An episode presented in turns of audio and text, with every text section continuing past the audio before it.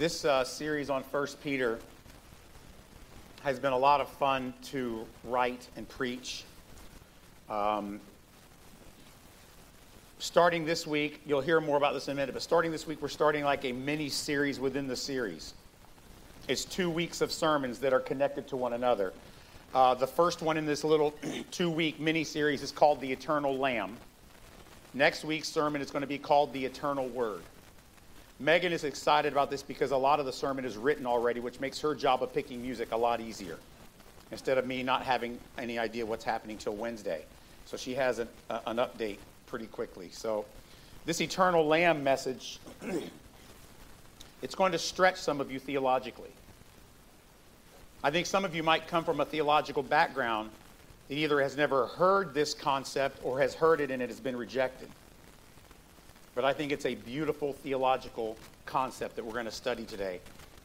Now, in the way of introduction, when you experience true heartbreak like these first century believers that we've been studying in 1 Peter have been in what's modern day Turkey, when you're experiencing true suffering, any type of adversity that's real, it's really hard to think about anything else but what you're going through.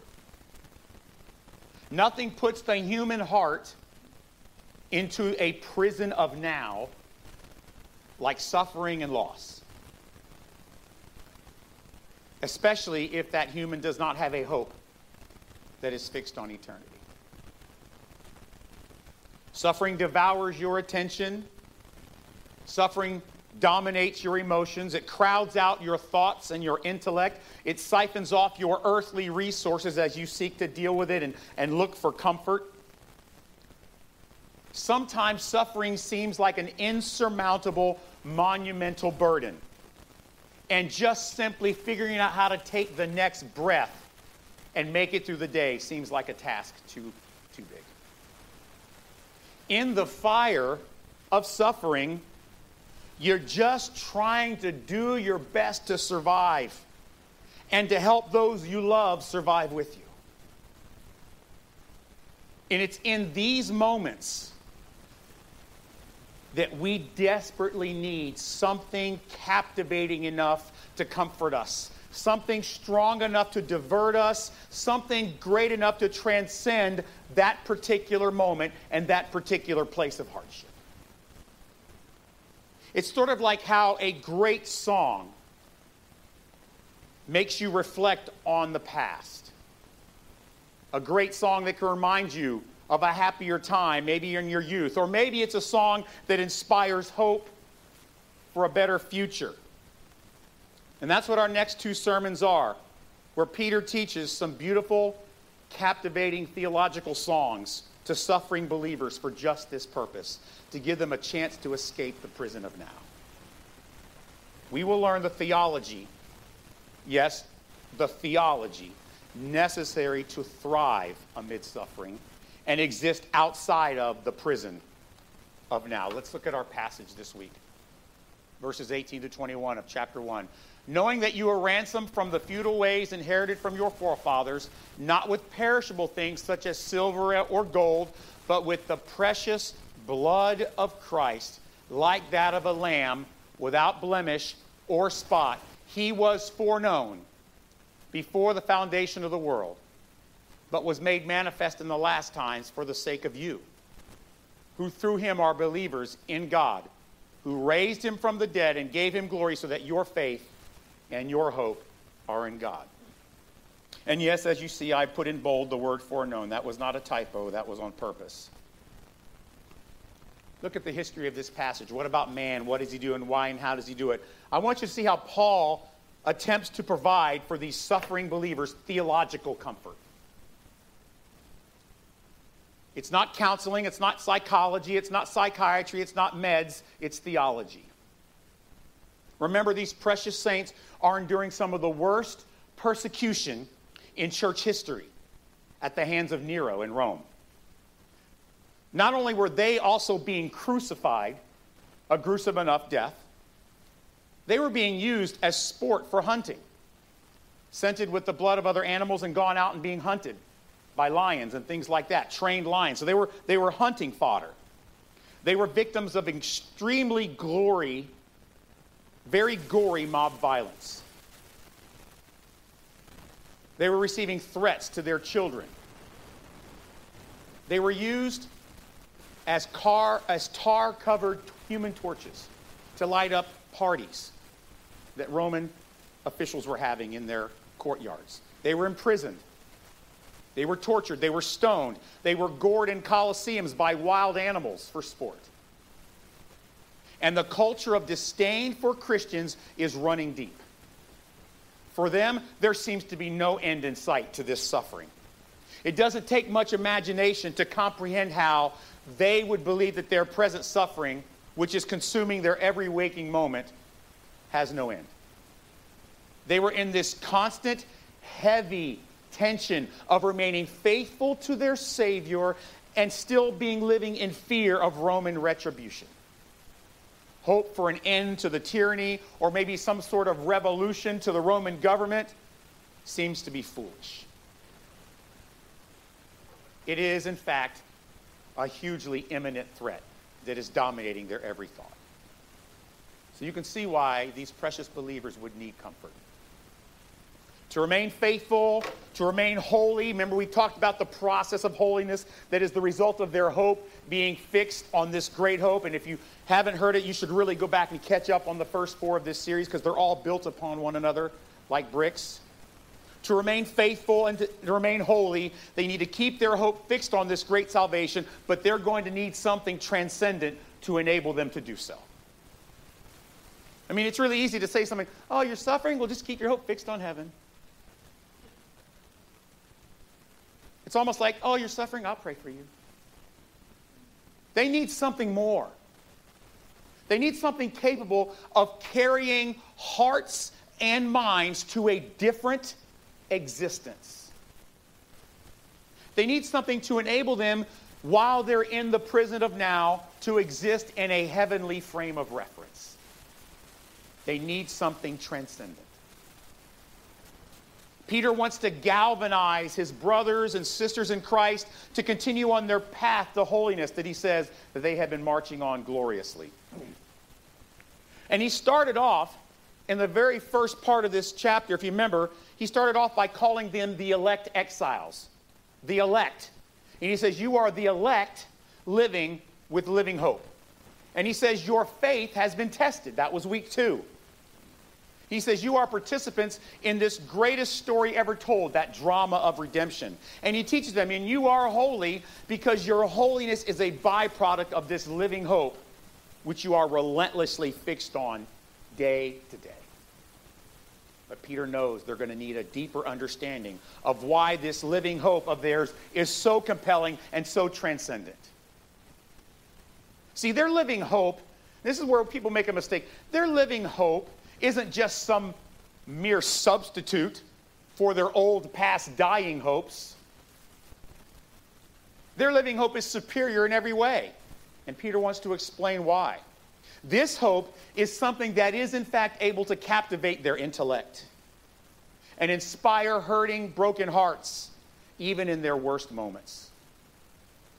So, Peter, who is, by the way, a former commercial fisherman, inspires a persecuted church with incredible literary brilliance, inspired by the Holy Spirit. He provides some of the most comforting, beautiful theological concepts in all of Scripture. It's some like my five favorite verses. He shares with them theology that, in fact, and we know this for, we know this for truth, he shares with them theology that becomes the subject of songs and hymns that this church would sing together for generations to come. The timeless foreknowledge and prognosis of Heavenly Father's plan of redemption for his chosen children through his Son Jesus. All right. You ready for the spiritual? What about God? What does He do and why and how does He do it? I want to talk about God's foreknowledge.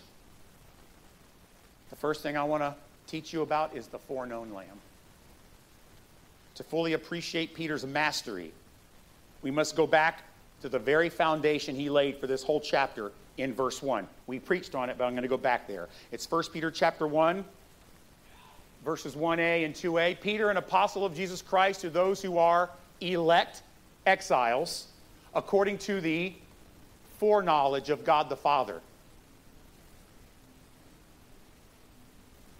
It is the same word, foreknowledge, that we see in verses 20 today.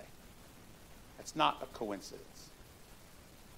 See, what Peter does now is after I've laid out for you the fact that he's talking to elect exiles according to the foreknowledge of God, he then goes and uses an experiential concept that these suffering believers could definitely relate to, which is the suffering with the blood of Jesus. Experientially, they can certainly relate, right, to suffering at the hands of evil rulers and government, the bloodshed that comes from that. What Peter does is he experientially connects them to the suffering Jesus. Then Peter masterfully connects them yet again to Jesus by using the same root word he used in verse 1 in verse 20 today. And that is this word prognosmenu. That sounds like I'm really smart, doesn't it? I worked on it for four hours this week. Don't be impressed. It comes from a Greek root word, prognoskino. We get the English word prognosis. It means to foreknow, it means to predetermine. It's a beautiful word.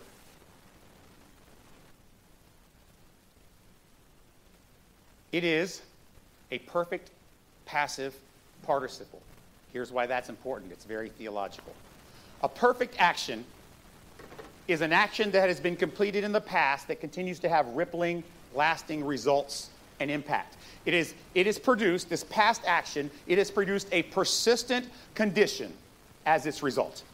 That's what perfect means. It's not past, present, or future, it is perfect. The passive part is pretty amazing.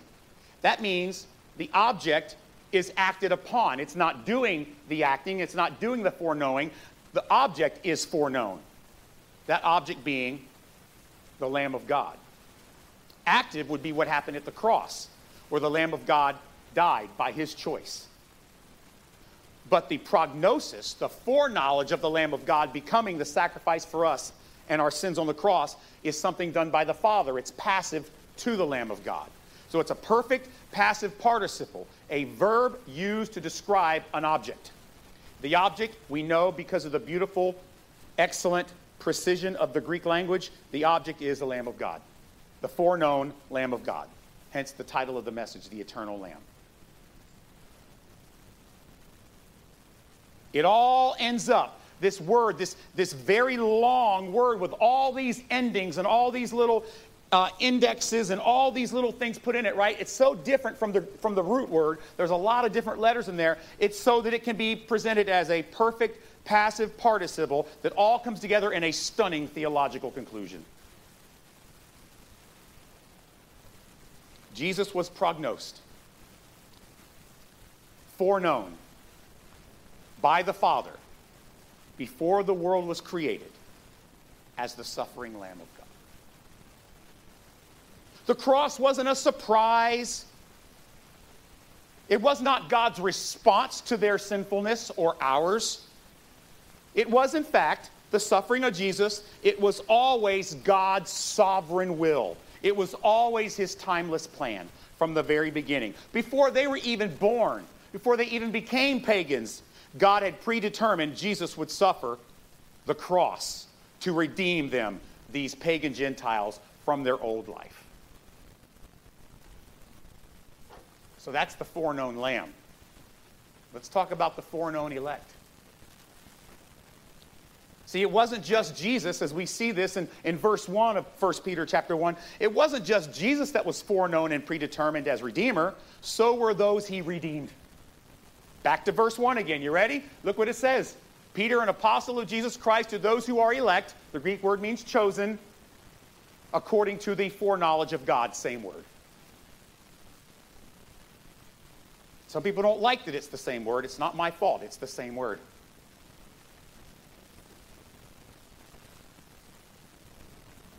Prognosis, foreknowledge, forethought, prearrangement. It's the same root word in verse 1 that's again in verse 20. It isn't random, it's an important intentional theology. This intentional connective narrative makes foreknowledge, in fact, the core component of Peter's message in all of chapter 1. And the beautiful precision of ancient Greek ties the elect in verse 1 with the lamb in verse 20 with undeniable grammatical evidence. No one can read and know ancient Greek and read this and not see, oh, there's definitely a grammatical connection between verse 1 and verse 20. The foreknowledge, it's the same tense, the same verb, the same concept. It's fascinating.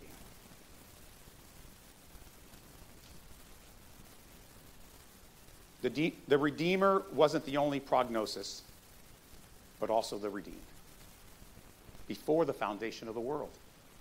To blow your mind even further, if this were a song, this is where it might get like explicit lyrics warning, right? Theological explicit lyrics, not like cussing. This isn't an aorist or a past, past tense kind of thing.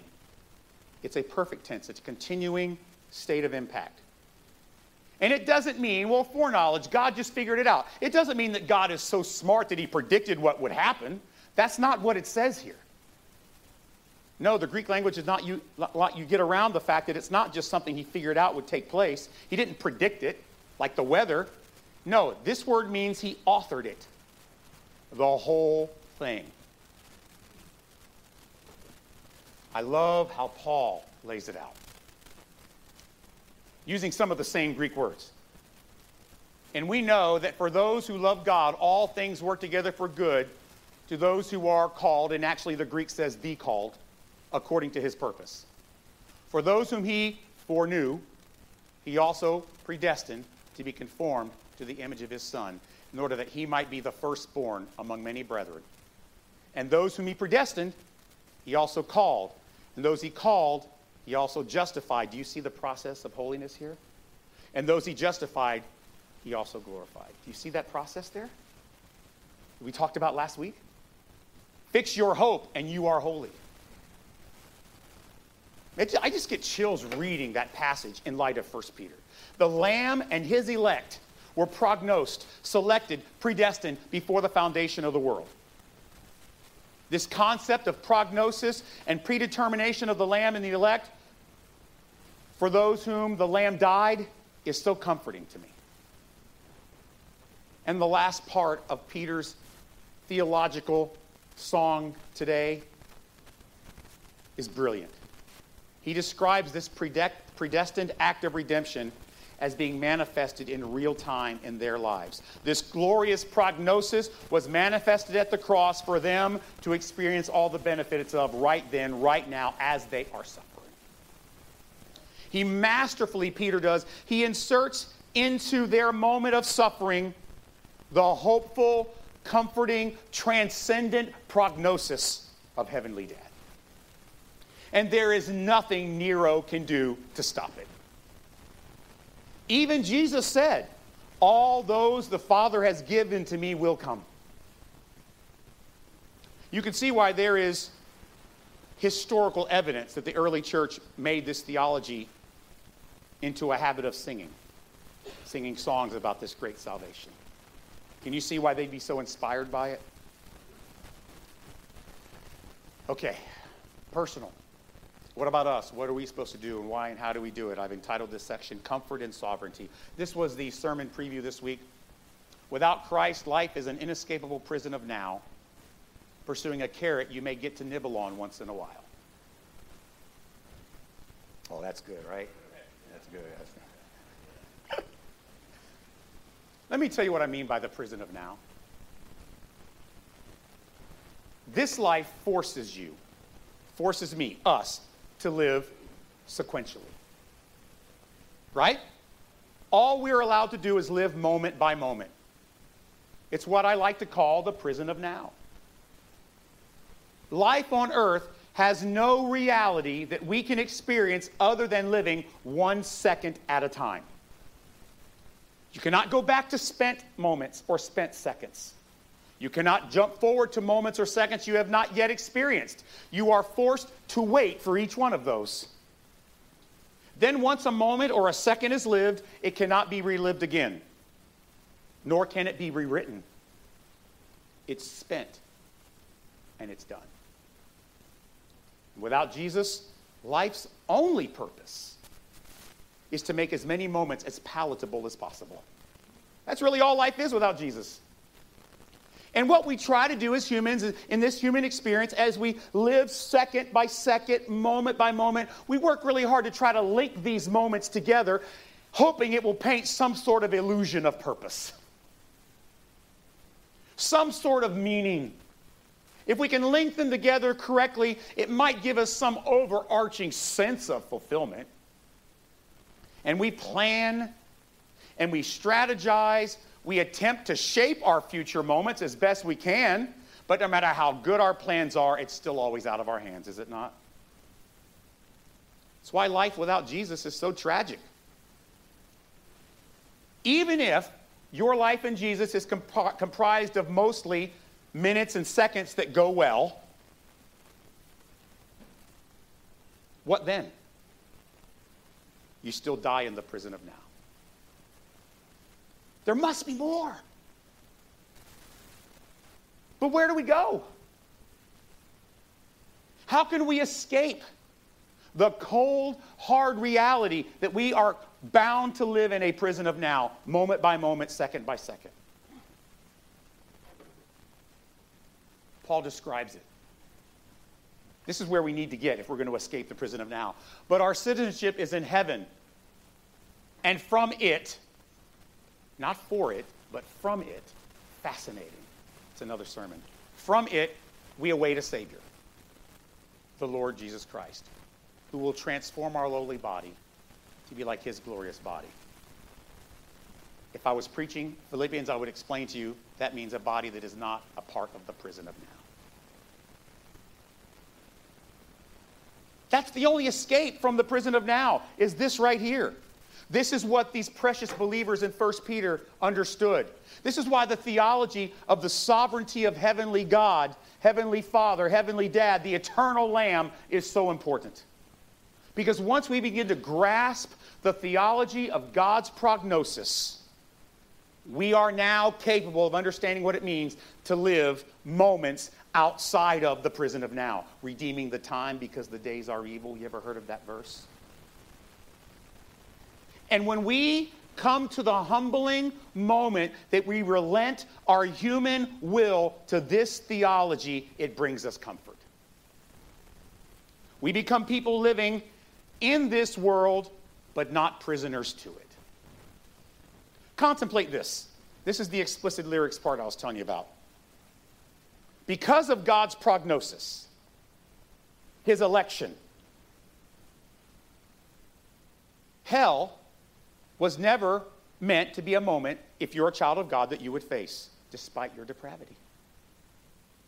No matter what evil has been arrayed against your soul, no matter how deep your depravity has run, the prognosis has been before the foundation of the world secure. And this fact is what will make that day of salvation in heaven so amazing. What? You thought it was going to be great just because it was a stunning view from the clouds? That's not what makes that day so good. It will be the complete manifestation of his full, stunning sovereignty that captivates completely our hearts and minds at that moment where we say, wow, that's a big picture. So that's why that happened. So that's why this took place. So that's why there was a global pandemic. So that's why this took Wow.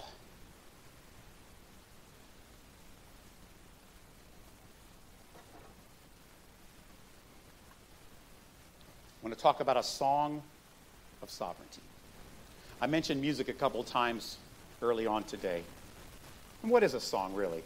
Think about this. A song really is just a series of rhythmic moments captured by an artist. And we can only enjoy that art one moment at a time. No matter how great the song is, all you can really hear is all the instruments playing together and the vocalist singing together at that second, and then that second is gone. That's really all a song is, right? A series of artistically captured moments.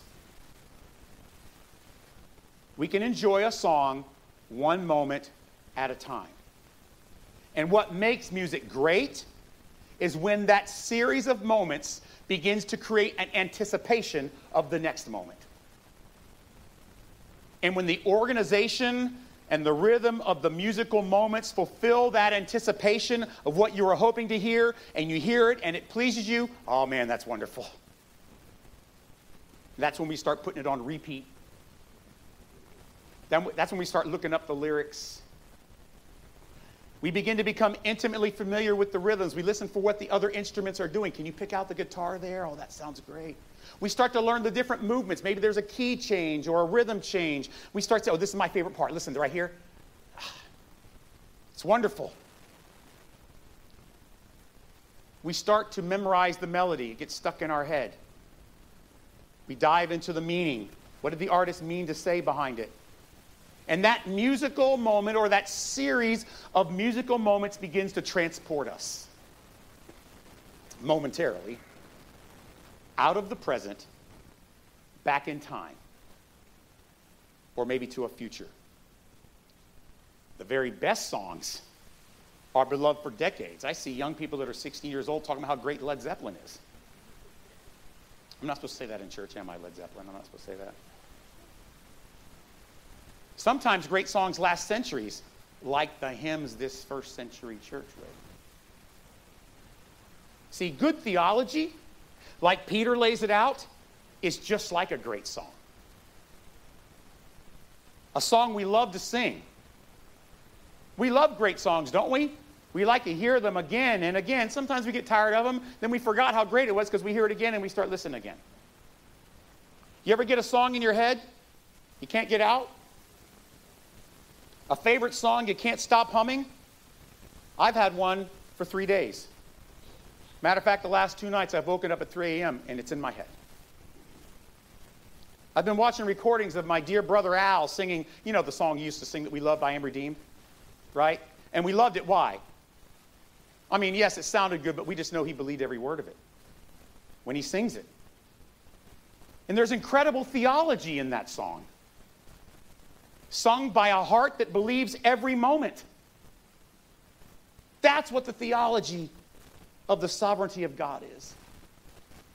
It's a timeless melody that makes our hearts sing every time.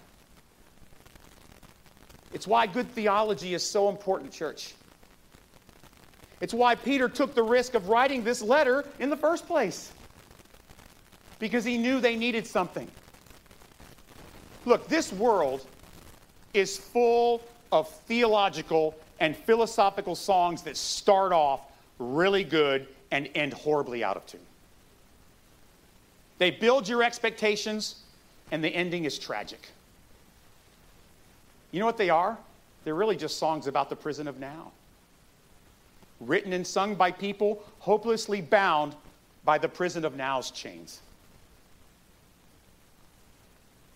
But the theological song of our Father's foreknowledge, boy, that song is flawless. It's perfectly arranged. Not a rhythm or a note or a movement out of place. It's a song for the elect redeemed, inspired by evidence of their majestic, brilliant faith that Peter's been describing this whole chapter. And we see it in evidence by the brilliant faith of our past brothers and sisters. It's also inspired, this beautiful theological song of God's foreknowledge, it's inspired by the majestic, brilliant faith of us and our fellow brothers and sisters we live with now as we see the Father unfolding his plan right before our eyes. Look, I can't fully understand it. I can't even sufficiently describe its, mag- its majesty. I can't really comprehend its enduring, glorious, echoing on repeat impact. But I love this theology. Church, I love the theology of God's foreknowledge. It is my favorite one. Are you allowed to have a favorite theology? Well, I hope so, because I have one. It's this one. He has made us his elect through the foreknown eternal Lamb, just as he did these first century pagans. Look, it's an edgy, offensive theological song with explicit lyrics. It's not your choice, it's his. People don't like that one. And some, listen, and there are some who love Jesus who still can't yet fully surrender to this theology. And that's okay. But I know this my Father has sovereign foreknowledge over the fate of my soul through the foreknown eternal Lamb. To me, personally, man, that is sweet, comforting music to my ears. It's a song that I can sing no matter what painful moments this world, this prison of now, might bring. Heavenly Father, oh, Heavenly Father, we're so thankful that you are a God with foreknowledge. We are stunned that you would bother to choose sinners like us. We're amazed that you, before the foundation of the world, determined that your Son would be the Lamb of God, who would shed his blood on the cross so that we might live. Lord, we don't know everything about what's happening in the process of salvation. Sometimes we see things and we're amazed by them. A lot of it we miss, but I can't wait for that day of salvation when we're with you. And the view we get is one that gives us a full understanding of wow, he had it all in his hand the whole time. Lord, that is a very comforting theological song that you've placed in our hearts. Because we too are elect exiles. People who would never choose you on our own. People who would never love you unless you first loved us. Lord, I pray that you would allow our hearts to fully surrender any last bastion of our hold on free will to your sovereign grace. And I pray that you would make it a song that we hum over and over, no matter what the world may bring. We thank you that we no longer have to live in the prison of now.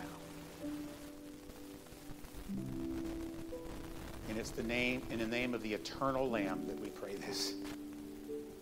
Amen. Love you. Go this week knowing that you have been given the grace of God by the eternal Lamb.